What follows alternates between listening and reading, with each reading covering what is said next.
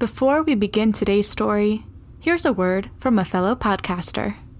Hiya! Hello! I'm Jen Beverelli. And I'm Mikey Beverelli. And we have a podcast called Buried Broadway. On our podcast, Buried Broadway, we discover, dissect, and demystify forgotten Broadway musicals that we most likely found on vinyl for $1. Those hidden Broadway gems like Wildcat starring Lucille Ball, Flowers for Algernon starring the Phantom of the Opera himself, Michael Crawford, and even a rockin' musical version of The War of the Worlds. In our podcast, Buried Broadway, we go through biographies of key artists, summarize the plot, play clips of the music, pick audition cuts, and hopefully throw in a good joke or two along the way. You can find our podcast, Buried Broadway, wherever you listen to podcasts. It's probably on whatever you're listening to this podcast with, so just go subscribe right now so you don't forget. And just to make sure you remember, we'll sing it for you. Buried Broadway!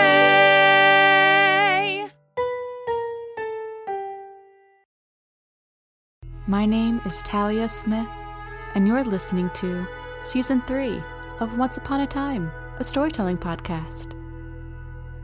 There are stories all around. We tell stories every day. We consume books and movies, travel the digital landscape, and we talk to people. How could we connect without stories? I think it's impossible.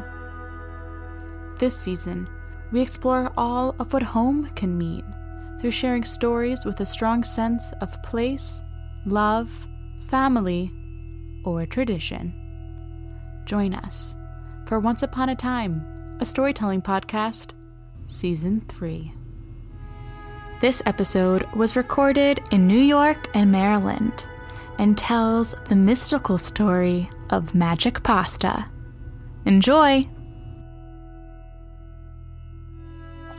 Ciao tutti! Welcome back to the podcast. I have a wonderful guest joining us on our podcast today, Juliana Pica. Juliana is an actor and health coach living in Brooklyn, New York. She loves cooking, TikTok, and astrology. Juliana loves words and storytelling, so much so that she studied journalism and media studies and English literature during undergrad at Rutgers University. Juliana subscribes to the belief that you can be a jack of all trades and a master of some. Juliana would like to be Amy Poehler when she grows up.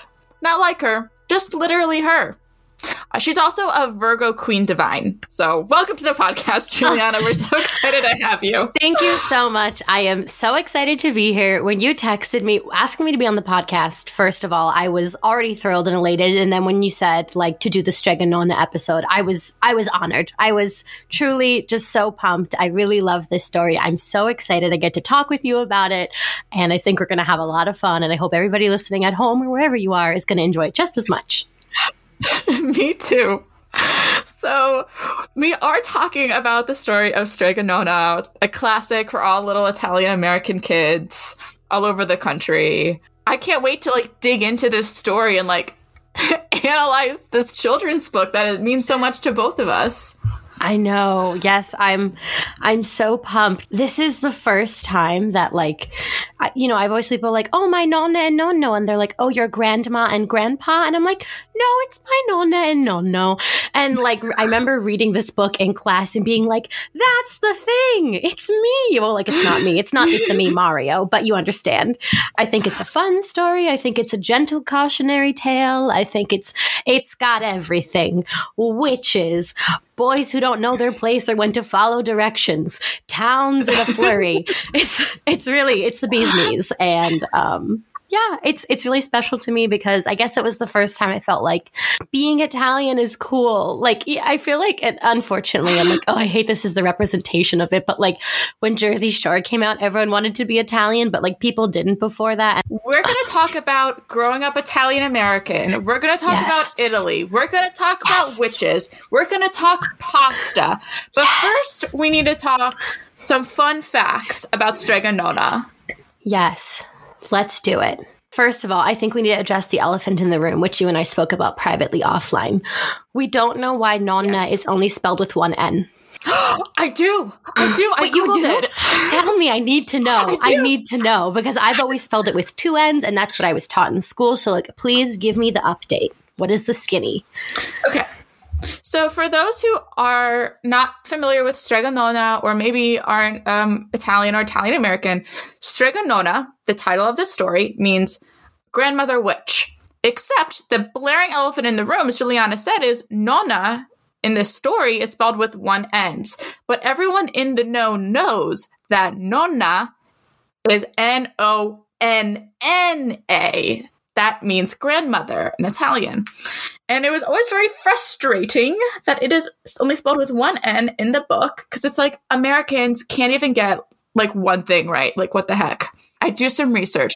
Turns out Nonna is her name. Nonna is the witch's name. Oh my gosh, that makes sense, because later in the, no spoilies, but she does go to visit Strega Amelia. So like, you know what I mean? Oh my gosh, that's so funny. That's kind of adorable and I love it. I think that counts as our first fun fact. That's our first fun fact. So what is our second fun fact? Okay, second fun fact. This story takes place in Calabria, which is an island, and my friend Michael, his family is from Calabria, and according to him, the ratio of chickens to humans in Calabria is 10 chickens for every one human. I tried to research this further and I could not find that exact statistic. However, it was like, there's a lot of livestock here, and not even as like farming livestock, just animals everywhere. And I was like, neat. My next fact. Okay. So, I did a little digging on the author. His name is Tomie dePaola. He's gay, and he didn't come out till later in his life because, and I quote, "If it became known that you were gay, you'd have a big red G on your chest and schools wouldn't buy your books anymore," which made me super sad. And yeah, it's terrible. It's so sad. And he actually died March 30th. So like right when lockdown and all this stuff began. Also, he was a Virgo, which I am. I am really passionate about being a Virgo. It's a Virgo thing. Virgos love being Virgos. It's kind of annoying. I apologize in advance. Super tragic story, life story of Tomie dePaola, but thanks for the magic. Yes, thank you for the magic. I hope that he would appreciate what we're doing today. Another fun fact about this story is there's a lot of magic in it, and it's not all wrong. I gotta say, it's pretty spot on. There's a little mention in the story that Strega Nona can cure a headache with a bowl of water, some oil, and I believe a pin, a needle. What did she say? A cork? It's a little bit. The reason I'm confused is because there's a couple ways that lots of different Italian witches or stregas do this thing. But I think it's really neat that like that's pretty legit, and it's just in this children's book. Yeah, I'm so excited because I think one of the reasons Strega Nona resonates with so many of us, like this very specific demographic, is because we can see ounces of the narratives we are told about Italy in these stories. And I think that's important that Tomie dePaola was also an American. He wasn't Italian. Yes. And he was making up these stories because it has a very strong sense of this is an American writing about the Italian fantasy. And I think that's the reason why it is stuck so much into our imagination. Because when like you think of Italy as an Italian-American kid hearing your grandparents' stories, you think grandma, first of all. Yes, always grandma. And then you also think of this like otherworldly medieval town. You think of pasta. Like there's this narrative of Italy that isn't relevant today at all. Right. But it's what you picture in your mind. Totally. No, 100%. Like it's, I think when I read this story, because I understood my family was from Sicily when I was young. And I would say, I think I remember reading this pretty distinctly in the second grade. And honestly, like I didn't, like all this beautiful stuff, this imagery you're describing, I didn't have a picture in my mind. And I remember like people did cultural days at school or something, and everyone would be like, oh, like, you know, my family's Mexican American, so I can come in with this and that and a sombrero and whatever. And like, I remember being like, what's like Italian fashion and style? I know my food. Well, the interesting thing too is, so my family is Sicilian. I'm And I say I'm Italian, and then I always say, well, I'm Sicilian because the dialect is super different. The food is super different. And I never knew what Sicily looked like. I knew there were a lot of sheep. But anyways, this is all to say that, like, when I read this book and when I saw the images, I was like, oh, like, this is what I want. I want the old country. You know what I mean? And I want to sweep things with a broom I made out of hay. And I want to wear a little apron over my frock. And I want a well. And I don't know if any of this is adding up, but these are the things I felt when I read this story. And I was like, wow, like it was the first time I ever really wanted to be in the olden times that wasn't reading an American Girl book. You know what I mean? I absolutely know what you mean. I know you do. Like, we're just on the same page about this, and it's very exciting. Why are we talking about Strega Nona today? In 2021, we're obviously a little older than the target demographic of this book. Mm-hmm. Not that much, but a little bit. Sure. Why the story now? That's a great question. Something that just came to me in this very moment that we have not discussed is, like, I think it's important to, as much as I think it is important to challenge the norms, right? Because we can't grow unless we are just continually thinking and trying new things. And if we were just to keep everything as it was 50, like, where would we be today? You know what I mean? Like, where, with all these things, with feminism, with, you know, like, proper civil rights in America, with representation of people of color on screen, with all this stuff, with, like, literal technology. If we were just like, you know, there was a period in time where when people first got TVs, they were afraid their TVs could see them too. So they, like, would like keep them in certain rooms, or they would, like, always have clothes around them and stuff. And I also think, though, there is a lot to learn and to be said from listening to our elders, or listening to not even necessarily our elders, listening to those with credibility and qualifications, and, like, not think we know better. You know, that is part of what happens in this story. I think you're going to see it, folks, and I think you're going to dig it. That's one of the reasons for it. One of the big things that I see is you got to be held accountable for your actions. And I really believe that. Mm-hmm. And I think that that's relevant in a lot of places right now. Whether you believe in magic or not, like, that's not for me to tell you if that is or isn't true. That's for you to decide. But I think there is a lot of power in reclaiming your power. And, you know, witches, women really, were either wrongfully accused of being witches or were practicing witches, and horrible things were done to them. Yeah. And the reality of it is just that, you know, men are afraid of what they can't control. And when there's something that they don't know, that's frightening. Those are my feelings on why it's big now. What do you think? Anything else you want to add to that? I think you really nailed it. Without further ado, yes, will you please begin our tale with my favorite phrase, Once Upon a Time. Oh, I can't wait.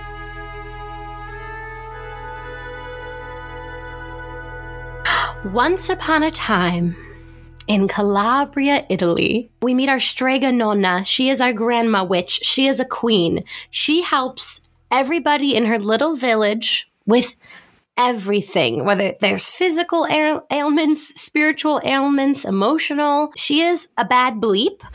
You know, she helps women find husbands. She can cure a headache with a bowl of water and some olive oil and a couple things. She's really the tops.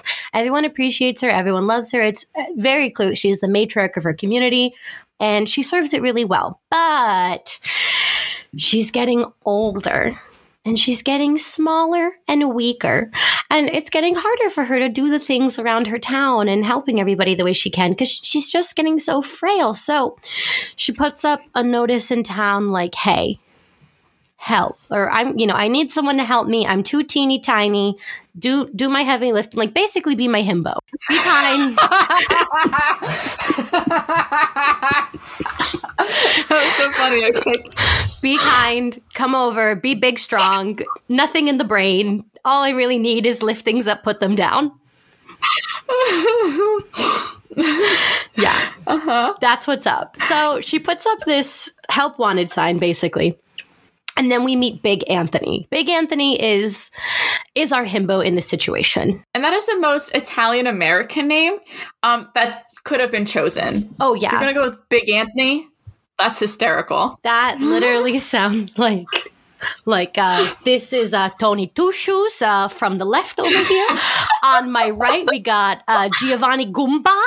And to my left, we got Polly Prosciutto. We're like, and that's Big Anthony. Don't ask why they call him Big Anthony. You don't want to know. But I dig it because it clearly gives, we got little teeny tiny Strega Nona and Big Anthony. There's a reason we're hiring him, okay? He's got a skill. Yeah. He's large and he's definitely not in charge, but he's large. And that's what counts. And like a great himbo, he has a major flaw. What is his flaw? His major flaw is that he does not follow instructions. Gosh darn it. Gosh darn it. I won't say Big Anthony mansplains anything, but that is the vibe of maybe what is to come next in this story. Pray tell more. Yes. Okay. So Big Anthony says, "Hey, Strega Nona, I would like to help you. What is this going to entail?" And she says, "Great. So here's what you're going to have to do. I'm going to need you to sweep, wash some dishes, feed my animals. And if you do all that, I'm going to give you 3 coins and a place to sleep, like food and whatever. So every week, that's his pay." And he's like, "Great, that sounds legit to me." It's honestly, it's very much like what a character does in like D&D. I'm in 2 D&D campaigns currently. That's something new I've begun during quarantine. And like a good salary is 5 gold per week. And then they give you like a bed. So honestly, like for kind of being like an intern himbo lifter, I think he's getting a fair wage. He's getting a lot provided for him. He's not only getting room and board, he's getting a salary, yes, which is way more than an intern makes. Precisely. So like pats on the back to him and to Strega Nona for, you know, catering to everybody and fairly compensating those who work for her. So he's absolutely like, "Great, this sounds like a great plan." And she only has one rule. It is, do not touch my pasta pot. Fair enough. Yeah, fair enough. So Strega Nona has this magical pasta pot, and Big Anthony learns about it because in the middle of the night, he sees Strega Nona sing to her pasta pot this song, and then all this pasta comes out, and she makes this beautiful, right? And she also sings a song to turn it off, and he's like, "Oh, cool. So if I sing a song, I can make the pasta, and if I sing this other song, I can turn the pasta off. So hypothetically, I can have pasta whenever I want if I know these things." However, Big Anthony never sees Strega Nona blow 3 kisses at the end of her song. This will be important later. Save that, kids. Okay, so Big Anthony goes to town and tells everyone about Strega Nona's pasta pot. And they're all like, yeah, Anthony, sure. And I'm guess you're going to tell me next that like one day we'll have tiny computers in our pocket and I'll know what a computer means. Like, yeah. Like nobody believes him. So, right. So he's like, "No, it really is true." And he's like, "Oh man, like everyone just thinks I'm really silly now." But in his eyes, there's a chance for him to redeem himself. So Strega Nona says to him one day, "Big Anthony, I am going to visit my friend Strega Amelia. I'm going to need you to take care of everything you already take care of, maybe plus some extra things, per my previous email. Do not touch my pasta pot." "Don't touch it, okay?" And he's like, "Okay." But he like must have had his fingers crossed or something because it was not all Gucci Gang and it was not all okay. So Strega Nona leaves and Big Anthony's like, "Great, now is my chance to redeem myself. So great, I'm just going to sing this song and then I'll have pasta for everybody and then I'll turn it off. They'll all know. Strega Nona will never see or know a thing. It'll be perfect." So Big Anthony sings this song. It's like, "The pasta pot, make me pasta nice and hot." Please don't quote me on this. So he sings the song, he makes a bunch of pasta and he tells everybody in town. He's like, "Everybody, pasta at Strega Nona's." It's like when your parents go out of town. Oh, I never did this, and I know you didn't either because we're good at 2 shoes and our moms make fun of us all the time about it. But it's like when you're like, it's like the teen movie where it's like, "Oh, Jimmy's parents are going out of town, party at his place. He's got a hot tub." That's exactly what's happening here. To the T. It's except like, let's all go to Strega Nona's unlimited pasta, which, to be fair, is the kind if we were high schoolers throwing a party, we would throw an unlimited pasta party while our parents were away. But that's it. That's exactly correct. It is also the equivalent of like post your High School Musical going to an Olive Garden for endless pasta and breadsticks. Chaos everywhere. And whether they believe him or not, they all go to Strega Nona's and they're like, whoa, pasta. And they're like, oh my gosh, Big Anthony, thank you so much.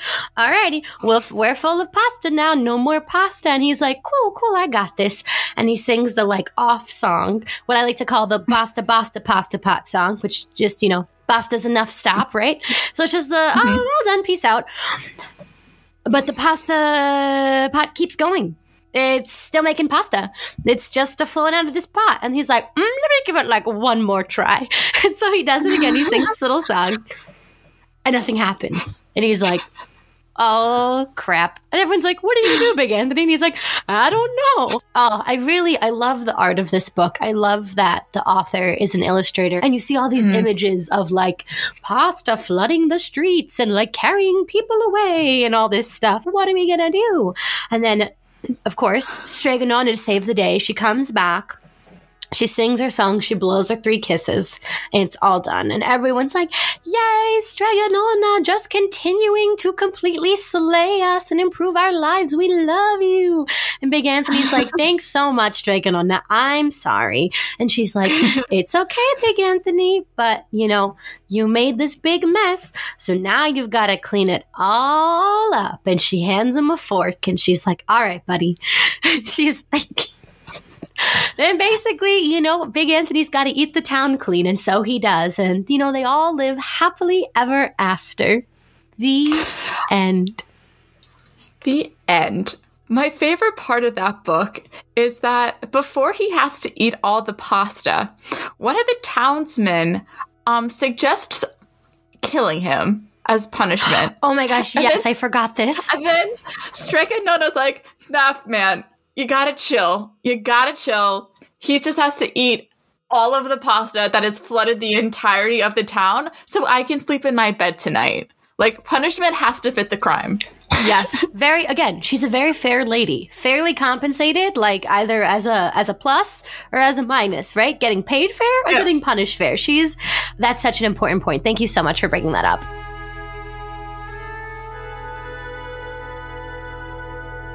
That is the story. Any questions, kids? How are we feeling? What's going on? Well, I have some questions. Yes, let's do it. In a little bit, I want to talk more about witches in Italy because I think that is possibly the most interesting thing ever. Mm-hmm. But before we get into that and before I go on my witches rant, what do you think the impact and relevance of Strega Nona is? Here's why this story resonates with me, and here's what I really want other people to take out of it. I don't think anyone has to be pigeonholed into being one thing, right? So if you're a teacher and you also happen to love making art, that's part of your identity too. Or if you are a computer scientist and you really enjoy knitting or doing stand-up, that's part of your identity too. And Strega Nona, she is the Strega Nona. She is the grandma witch. She's the matriarch of this village, but she does a little bit of everything. She takes care of people physically, spiritually, emotionally. She's got friends other places. She goes out. And I think this is really relevant now because we are in a global panoramic, a global panini, or better fitting, a global pappardelle pasta. And I know as the youth say, and I think a lot of people at this moment in time feel that whatever they are, they aren't. For example, I am an actor. A lot of my friends are performers, and because there's not stages, there's not places to do theater openly. And sure, there's other kinds of things you can do, but a lot of people feel stuck and is this my identity? Who am I? I was working in marketing when I first graduated from college. I really didn't like it.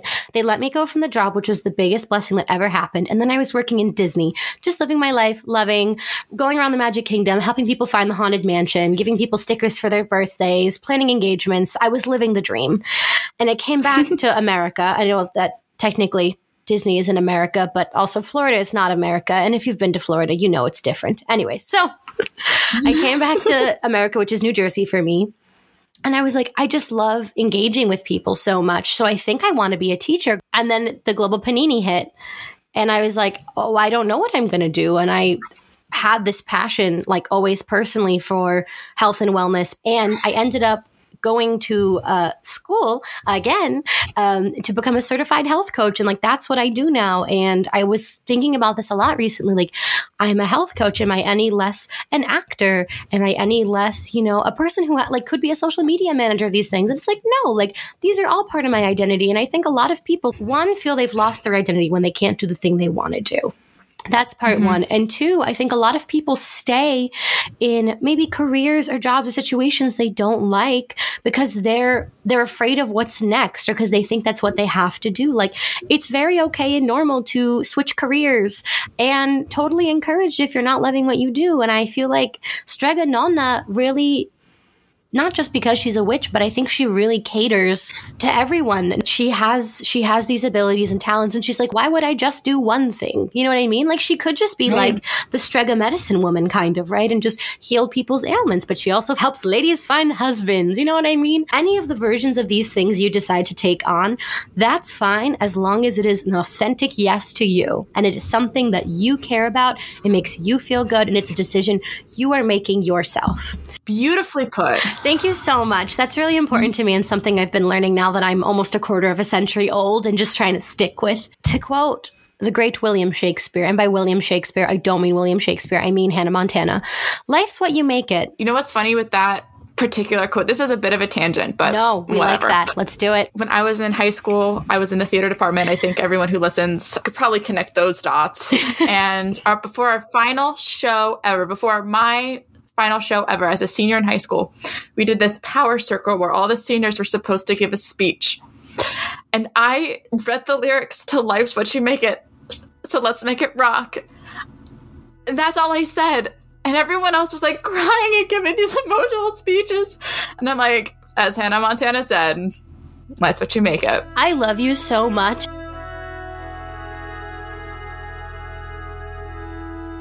Another thing I want to say is, like, you mentioned a lot about your health journey, and I think that's a really relevant thing to Strega Nona, because it is so much about health and wellness. Her identity as a witch, that is a big part of it, and that's a big part of Italian witches. And another thing I think about is my mom and her cousins and her friends, you know, that's something that they take really seriously, is how to heal the body through food and through wellness. Yes. And I think that's one of those beautiful things that I wouldn't note as that is an Italian-American thing to do, because I don't think it is specific to... Because it's not an Italian-American thing to do necessarily. Right. Yeah. But I think it's something that obviously has a familial root to it. It's obviously so rooted in something. Yes. And I think learning more about Italian witches and Italy and wellness and that explains a lot. And absolutely. I think it's really... I like to say that I believe that... food is love. And as a health coach, I want to teach everybody how to love themselves in the way that's best and makes the most sense for them. Food, one food can be a medicine for someone, one food can be a poison for someone, and food is a huge pillar of Italian culture, you know? And my nonna and nonno grew up eating like very much classic Mediterranean diet. They ate whatever was available. They were poor. They didn't have a ton of meat and animal products available to them. They did have fish products available to them. They ate whatever came their way. They ate a lot of fruit. They ate a lot of vegetables. And it's for that reason that my nonno is like in his is he 80 now? Oh gosh, late 70s or 80s. And he doesn't take a single medication, which is unheard of for like adult. Like my cousin Danielle, who is one, not my real cousin, but that's what makes it really Italian. Fun fact for everybody at home. Italians have cousins who are not their cousins. I recently spoke with her about some health and wellness stuff, and she said to me, oh, well, you know, family health history problems, like not great, you know, that like Italian diet. And I was like, actually, I don't know, because I think some of the stuff you're referring to is like more heavy in the Italian-American diet, which is something that was created because there were a bunch of immigrants from one place coming to a new place who knew what they knew about their culture and tried to make as many pieces of it as they could here. I think it's also kind of about balance, and there's really... honestly, so much to gather, not to follow to the T, not we're wrong, but there really is so much to gather from like OG lifestyle, like things that are ancient. I can't say I'm super into because I know very little, but I really appreciate practices like Ayurveda and traditional Chinese medicine because there is a lot of that kind of stuff there where they're like, this is a thing that's worked. This is a thing we've known for a really long time. And like, you know, a lot of times science is like, well, we just don't know. We haven't tested this enough. Like it's not backed. And like, that makes sense. Like let's, you know, science is important. Let's use it. But also like, I wish that there was like a little bit more interest in research and in science to look at some of these things. But like, you know, they don't make a ton of medicine. Like they don't make a ton of money off these medicines. It's kind of just ideas. And like, that's harder to get research stuff for. Just like, I just want to test this idea, unless you're like a physicist maybe, but that's also practical for, that's neither here nor there. Anyways, I got a little sidetracked. I think that's a really valid point. And another thing I want to mention is when you think of the Italian diet, you think of pasta. And as I said before, this is the American fantasy Italy, Strega Nona. Yes. And you just think of mountains and mountains of pasta. And I took this wonderful class in college where we talked about the history of food and history of food cultures.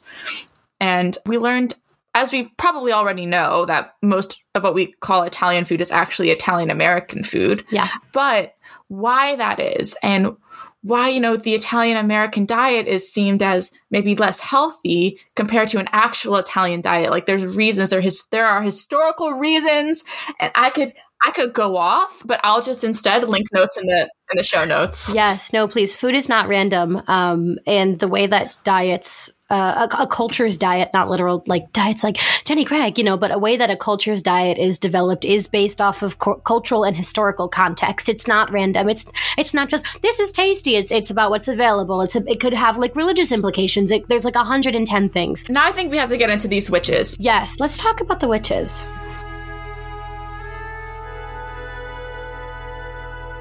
So one of my cousins, Ray, who I love so much, went to Italy the other summer, and she went to these beautiful historical places to learn more about the witches in Italy. And so I texted her today when I was doing some research about this, and I got a lot of really awesome information about some of these witch towns that are really relevant and kind of prove the Strega Nona theory. I don't know if that's a theory, but whatever. So the first town I want to mention is called, I think you pronounce it like Triora. So this town is in northern Italy. It's close to San Remo and Monaco, the country Monaco. And this is sort of like the Salem, Massachusetts of Italy. Oh, I love that. Yeah. And it's like the same time period too, like in the 1580s. Well, I guess the Salem trials were later, but you know, the same kind of vibe. Yeah. It's a vibe of persecuting women. It's, you know, it's what's in season. Yeah, exactly. And so this was a result of a famine in 1587. And people thought that these witches or these women caused the famine. And so in all, about 29 women were accused and one boy. The youngest was 13 years old. Oh, that's really tragic. Yeah, it is. And you see similar parallels in Salem. You see parallels in Scotland, which has similar traditions to Italy, believe it or not. But these witches, I use air quotes, came from nobility and influential families, as well as the peasant class. Nobody was safe. Nobody was safe. Wow. No, I think that's interesting for various reasons. But 4 women were burned at the stake. Other women were tortured. But when I asked my cousin about it, she said this. My understanding is that in the north, in the northern Italy, women had a little bit more freedom, and they didn't necessarily have to be married to be accepted. Some got formal education, etc. So when this inquisition of witches came, they became the prime suspects, which makes a lot of sense. Yeah, it does. Because men historically want someone to blame, and women is convenient, honestly. And even when you think of the term like spinster, a spinster was a young woman who had a trade. They were spinners. They spun I never knew that. Yeah. Huh. So you think of these spinsters were these witches, but really they were a young woman who provided for themselves. Another town which has really hit me close to home. Juliana, your family is from Sicily. Heyo. My family is from Sicily, but also from southern Italy, cool. In Campania, specifically from a town called Altavilla. And when I asked my cousin about witches, she said that the town known for witches in the South is Benevento and Altavilla, where our family is from. No way! You got some witch blood. I know. I feel it. And I Googled, she told me to Google this thing called the walnut tree at Benevento. And she mentioned that some of the researchers who she spoke to think that that walnut tree was in Altavilla, where my family's from. So I Googled the walnut tree. And Juliana, you're going to love this walnut tree. Are you ready? I'm so excited. I love walnuts. They make my tongue feel a little funny, but I'm a big fan. Go on. Tell me about the tree. Okay. So, tradition says that the walnut tree in Benevento is where witches came to gather from across Europe and where Romans went to practice their pagan rituals to the Egyptian goddess Isis. Oh. So, the Egyptian goddess Isis, and I am going to be referring to her as the Egyptian goddess Isis for obvious reasons. She was the lady of stars, of the heaven, of the earth, and of the underground. So she was a very spiritual goddess. And the tree itself was part of a lot of different pagan traditions. And when Christianity took over, the legend sort of developed that witches and wizards were casting evil spells and dancing under the trees. There are a lot of medieval testimonials. Even St. Francis got involved, healing somebody who became paralyzed after falling asleep under a walnut tree. Oh my. But the tree itself was uprooted in the 7th century. So it became less of this specific tree and more of mystical walnut trees. Got you. But legend says that the very specific tree, the Benevento tree, reappears on nights of the witches' Sabbath. That's really cool. Isn't that cool? So thank you, Ray, for sharing that with me. But I also, when I was reading all this information, I got chills because my Italian identity has always been really important to me. I always knew I was half Italian. My mom's Italian. And then doing a DNA test, we actually found out that my dad is significantly Italian too. And we never knew that before. Oh my gosh, that's so funny. When I was little, I used to say, my mom's Italian, but my dad wants to be Italian. And I found out my dad's Italian. It was really exciting for us. But why this story particularly hit me is because our family business, I'm not going to say what it's called, but it has the word walnut in it. And the fact that this is about a walnut tree and walnuts, this the word, means a lot to me. It has a very close home connection. Yeah. And, spirituality is really big in my family as well in various degrees. So I literally chills up my entire body. That is really cool, and I personally believe, and look for signs and things. I think that is one. My grandmother, when she passed, we were all very upset. This is not my Italian grandmother. This is not my Nonna. This is my American grandmother, who also has Italian heritage. When she passed, she was like, I'm going to give you a sign. And we were like, all right, we're waiting for the sign. And we ended up going to this restaurant for the repast meal, like after the funeral and all that jazz. And directly across the street from us, there was a dance store called Shall We Dance. And what was huge for us, she loved The King and I. We would watch The King and I with her all the time. We actually buried her with a copy of The King and I because she wanted to be buried with her dogs and her copy of The King and I. Yeah, so I saw that and I was like, oh, Mimi, like that was the best sign you could have possibly given me. That's like, what are the odds? You know what I mean? Like, just what? I don't know. But yeah, so I don't think that's an accident. I think that you finding peace and comfort in that, I think that's on purpose. And I think that's a sign. I always say that, like, whether magic is real or not, like if it makes you feel better and you're not harming anybody or yourself while doing it, like, go for it. Yeah, I agree. And that kind of reminds me of a story I want to share. But before I share that with some context, I want to talk about Sicilian witches. Yes. Because you're Sicilian, I'm a little Sicilian, and Sicilian witches played a very different role in society. They were considered to be more like fairies. And during that witch hunt era, the people of Sicily didn't really see how their witches were doing anything wrong.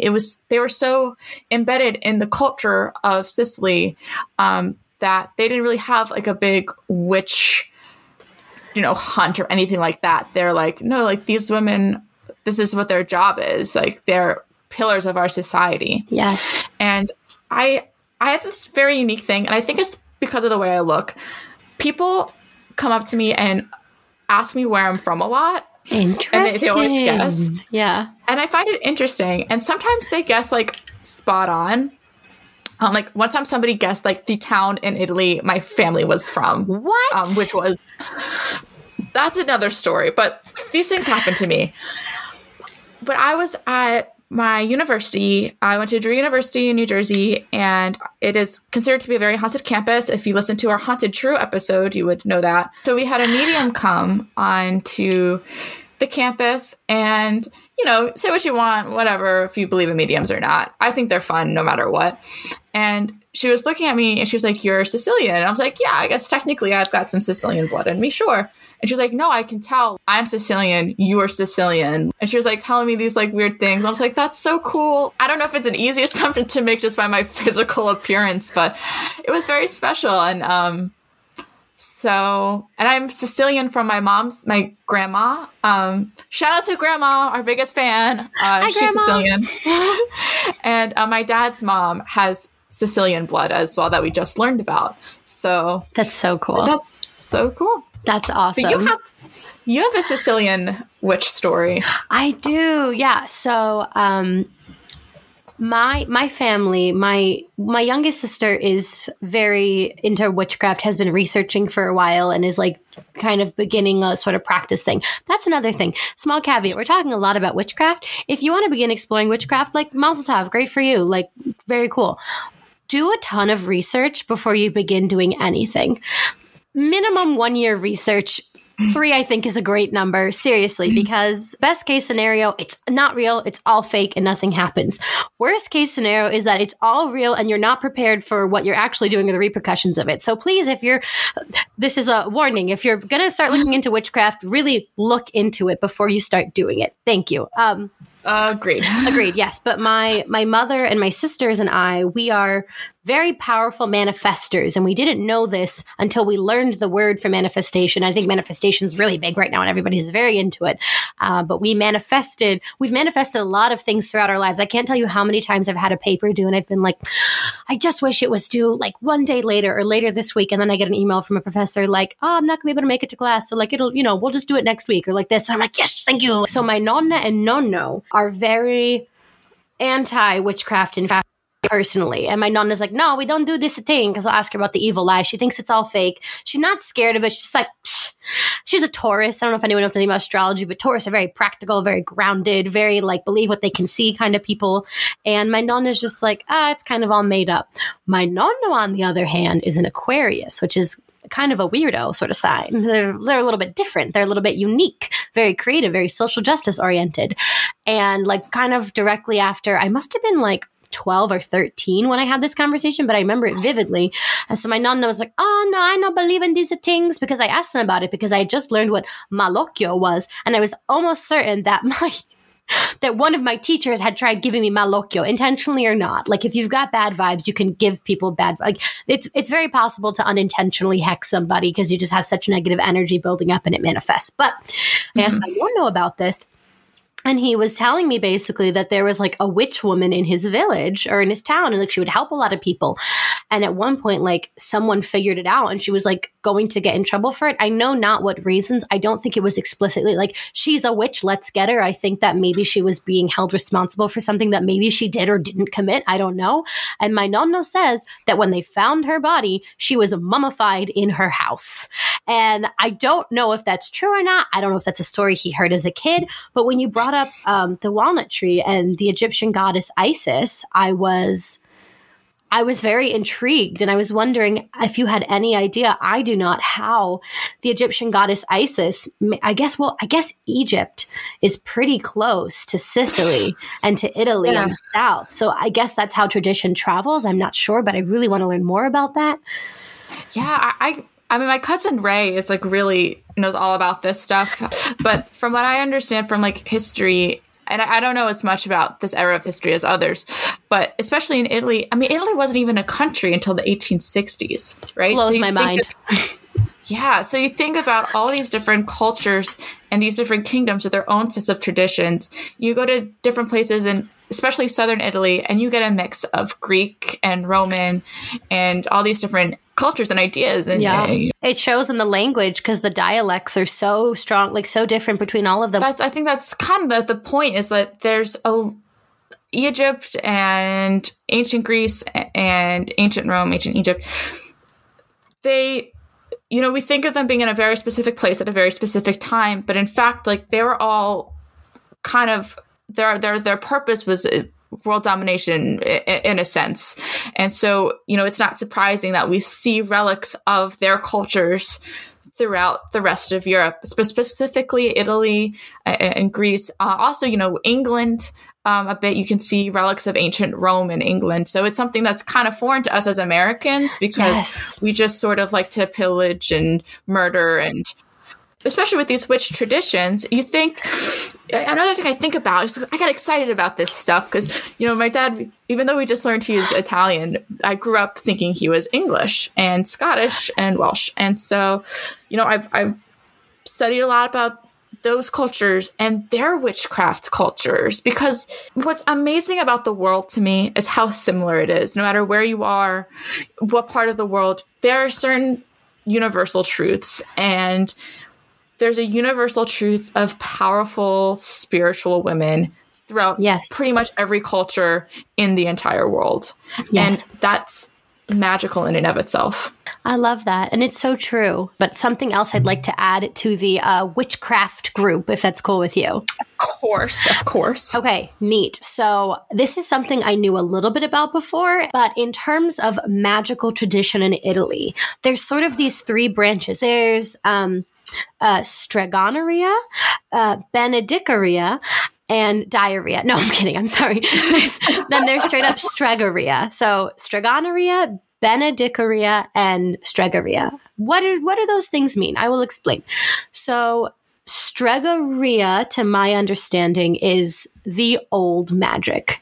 It is traditional OG witchcraft. It has some neo-pagan beginnings. It's not like quite as pagan as like maybe some Celtic traditions or things might be considered, but it's got that little early neo-pagan thing to it. It's literally called like the old religion. And then you have Stregoneria, which is, I'm just saying gonorrhea, Stregoneria. I'll say it like that so it doesn't sound like I'm just shouting gonorrhea in this podcast, which is a little bit more of like that. So it's like kind of part of what we just discussed, but there is the Catholic element to it.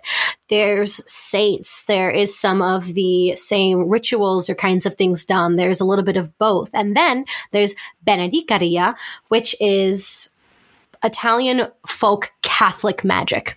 It is completely in line with the teachings of the Catholic Church. There is no pagan pieces to it, although Benedicaria is not part of actual mass or something like that, or part of the ceremony of Catholicism. I think it's a really interesting thing that essentially magic, or what we might consider witchcraft, is being used as a tool for this belief system that is inherently Catholic and not witchcraft or magical, so to speak, depending on who you speak to, of course. Right.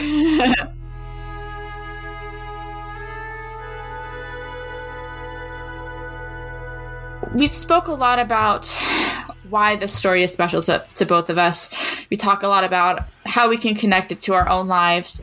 Our theme for this season is stories that are close to home, and I hope that if you've been listening, you can really tell why the story is close to home for us.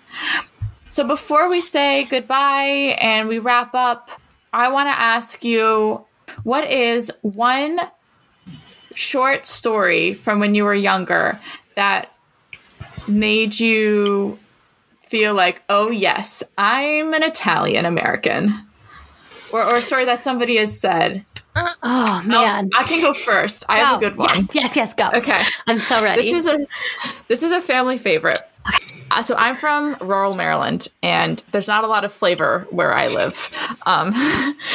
In fact, even with the global pandini, with my sunglasses on, my mask on, people recognize me in my town because I have big, dark, curly hair. So it gives you a... Yes. Yeah, gives you of where I live. When I was in kindergarten, I was very in tune to the fact that I was Italian. I just knew it about myself and I loved it. And I thought it was the coolest thing. And even though my last name is like Smith, everything else about me is not, does not scream Smith. Just for based sure. on my physical appearance. Yes. The first thing is when I was in kindergarten, they're asking about what different languages people speak. And I said, well, people can speak Italian and they can speak plain. And by plain, I meant English. That's incredible. Because I knew you either spoke like me or you spoke Italian. And then the family favorite is my kindergarten teacher was married to an Italian man. And I went up to her and I was like, Mr. Boney, I can speak Italian. She's like, oh, really, Talia? What can you say? You know, my husband's Italian. Like, maybe I could say something cool to him. Oh, no. I put my fingers together, like, in the stereotypical way. And I said, and I quote, Amita Bolla. No. I mean, yes. That's my grandpa's favorite story of me. I love that so much because I was going to jokingly say Chef Boyardee, which is what I often say when people are like, oh, you're Italian, you speak Italian. And just to like mess with them, I say that. Okay, I have stories because my parents and my family really fed me the Mediterranean diet and just let me try everything. I didn't know there was kids' food. Like, when I went to places, whether it was restaurants or like, you know, the reception after a communion or a baptism, they'd be like, and what would you like? The chicken fingers? I'd be like, no, the bucatini looks pretty good. Or like, the, you know what I mean? Like I really knew food and I love food because of it. And I really, I credit my love for food starting there. And then my more Italian-American grandmother who just let me cook whatever I wanted. She'd be like, what do you want to make for dinner? I'd be like, like at like the age of 5, I remember like one time saying to her, I'm like, I really want to have pasta with butter, a classic child's meal. I was like, what if we added salt and pepper and lemon juice and like extra virgin olive oil? And she was just like, yeah, and she just let me do whatever I wanted. So part of my proudness of being Italian is the fact that I've always had a very exquisite palate, and I've always known what I was talking about when it comes to food.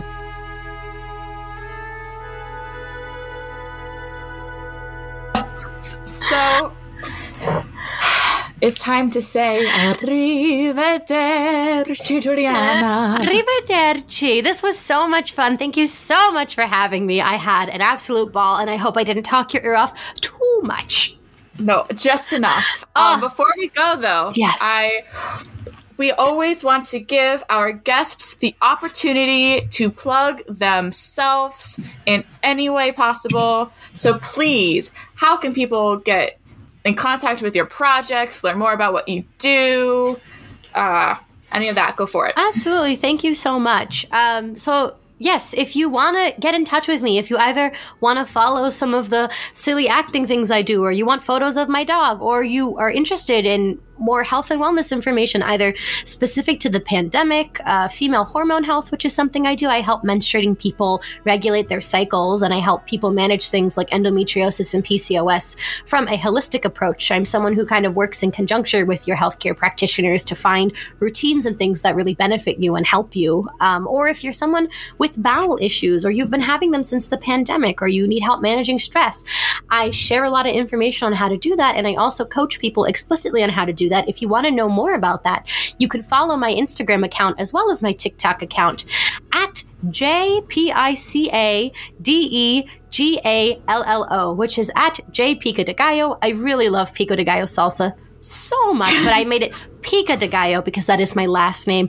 You can follow me there. That account is equal parts fun friend stuff, doggy stuff, psych information, lots of stuff on how to set boundaries and stuff. We talked about the relevance of Strega Nona information there, and I think boundaries is part of the story too. She set one, it wasn't followed, there was consequences, as well as female hormone health specific things. If you're interested, if you want to see that also, if you ever are like, I don't know, it's a pandemic and my body is different and I feel odd or I feel unwell and that kind of thing. One is Oh, obviously, of course, always go to your healthcare providers, check in with your doctors, guys, make sure it's not something bigger going on there.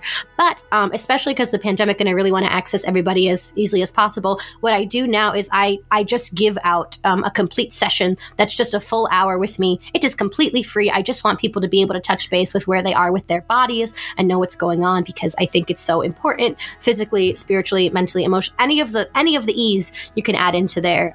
If you want to know more, you can follow me there. Before I sign off, I just want to first thank Juliana again, but then also say we're going to put a lot of great resources in our show notes, as we do for every episode, so please don't forget to go to our show notes. I've got stuff about Italian witches. I got stuff about Strega Nona. I got stuff about food. I got stuff about a lot of different stuff, so don't forget to check that out. Also, don't forget to follow the show. Information will be in our credits, and... I think that's it. I'm so excited to see what the rest of this season holds. I'm very grateful I got to be a part of it. And yes, woo! Go Strega Nonna. Go Strega Nonna. Arrivederci. Arrivederci. Once Upon a Time, a storytelling podcast, was produced by Talia Smith and Emily Joba. You can buy us a coffee to support this podcast at buymeacoffee.com/onceuponatimepc. Our guest today was Juliana Pica, and our story was Strega Nona. Our featured artist this week was Elizabeth A. Graham. You can check out her work on our Instagram and in our show notes. Music is Heart of Acceptance by John Bartman. Our Instagram is @astorytellingpodcast, and our email is astorytellingpodcast@gmail.com. Like us on Facebook too. You can listen in on Spotify, Apple Podcasts, Stitcher, or wherever you get your podcasts. Links to all of our resources are in our show notes and on the website. The end.